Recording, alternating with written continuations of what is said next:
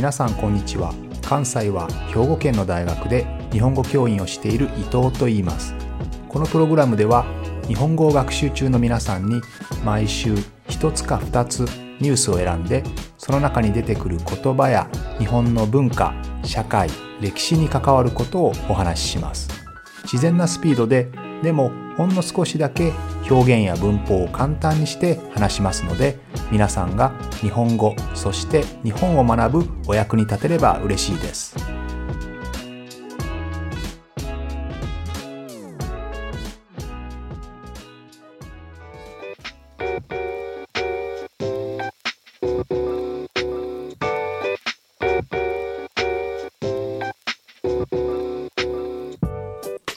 最近はエリザベス女王の国葬国としてのお葬式ですね。それから日本では安倍元首相元総理大臣の国葬国としての葬式のニュースが多かったですよね。ということで今日は日本のお葬式について少しお話をしたいと思います、えー、日本は古くからですね縄文時代皆さん縄文時代知ってますかね、まあ、人々がまだ米を作る前、まあ、狩りや採集ですね、動物を追いかけたり、ね、その肉を食べたり、えー、果物や野菜を取って、まあ、あまり定住せずに、一つの場所に定住せずに、まあ、移動しながら生きていた時代のことを、まあ、縄文時代というふうに言いますけれども、まあ、その時代にはですね、お葬式として屈葬というものが行われていました。屈葬というのはですね、体を屈折させる体を曲げて小さくして埋めるそういうタイプのお葬式ですね、まあ、正確にはお葬式というのは人が亡くなった時に、まあ、それを、えー、送り出す儀式のことですから、まあ、この場合は埋葬方法、まあ、埋め方ですね。遺体死体の処理の仕方という意味ですけれども、まあ、日本ではこの屈葬というのが古く行われていたそうです。でこれにはいくつか理由があって例えば体を折り曲げて小さくすると、まあ、お墓の穴を掘る、ね、その労力が小さくて済みますよね。小さな穴で済みますからね、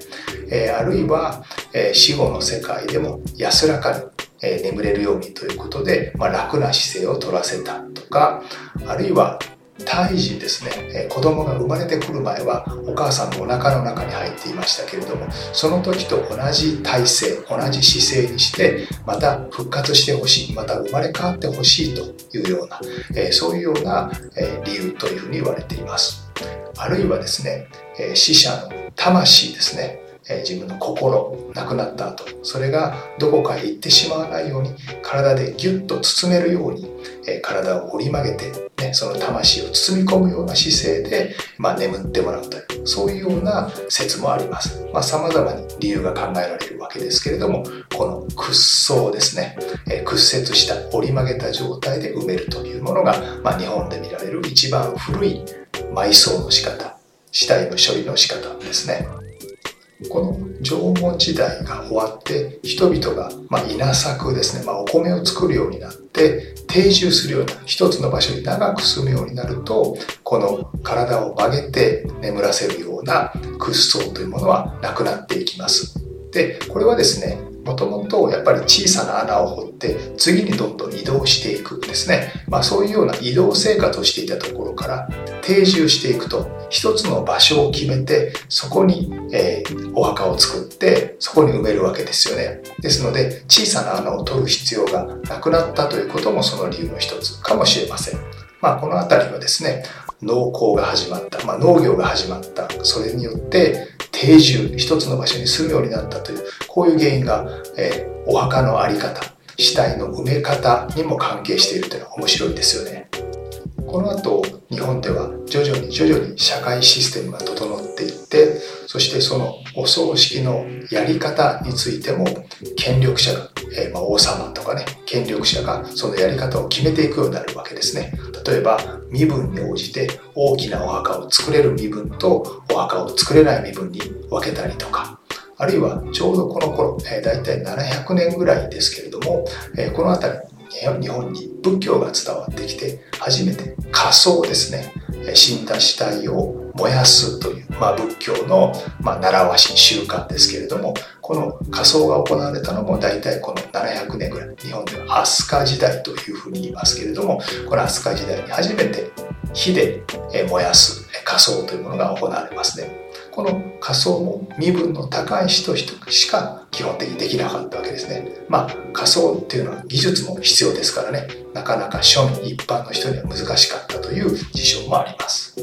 飛鳥時代からは日本にどんどん仏教が広まっていって鎌倉時代になってももっともっといろんな宗教が出てくるんですけど、まあ、いろんな仏教が出てくるんですね仏教のいろいろなタイプまあ、日本による解釈ですね日本が独自にその伝わってきた仏教を解釈していろいろな仏教の宗派が出てくるわけですけれども、まあ、仏教式のお葬式というのが一般的になります。でまあそのような中仏教がどんどん広まっている中ですね基本的に仏教というのと古くから日本には古墳というものがありますね、まあ、大きなお墓ですよね。でまあこういったものを作ることと仏教の教えが合わないということで、えー、基本的にそういったお墓を作らずに、え山にね、散骨しなさい、ね、え骨を捨てなさいという、まあそんな風にあの命令を出した、えーと、天皇もいたりします。この辺りが面白いところですね。まあ、仏教の解釈という点で人々がいろいろな形の葬式を考えようとしたということです。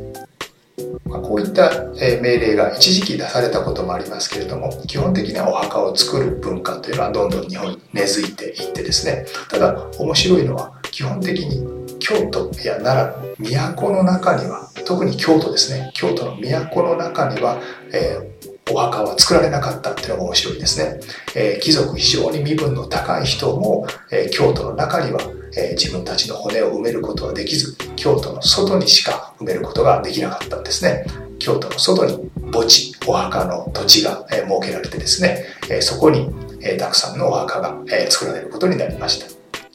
この後日本では江戸時代に入るわけですけれども、まあ、江戸時代になると皆さんも知っている通り鎖国をするんですよね。海外とは基本的に貿易をしない。特にヨーロッパ諸国ですね、まあ、実際にはオランダとかあるいは中国ですね。中国大陸とはま貿易をしていたわけですけれども基本的にはキリスト教が入ってこないようにえー、他の国とは貿易をしない貿易を制限しているわけですね。でその時にまあ、やっぱりキリスト教に入ってきてほしくないので、えキリスト教の信者が増えないように日本人全員を仏門に入れるつまり仏教にしてしまうということも行われたわけですね。まあ、このことによってさらに仏教が日本で一般的になります。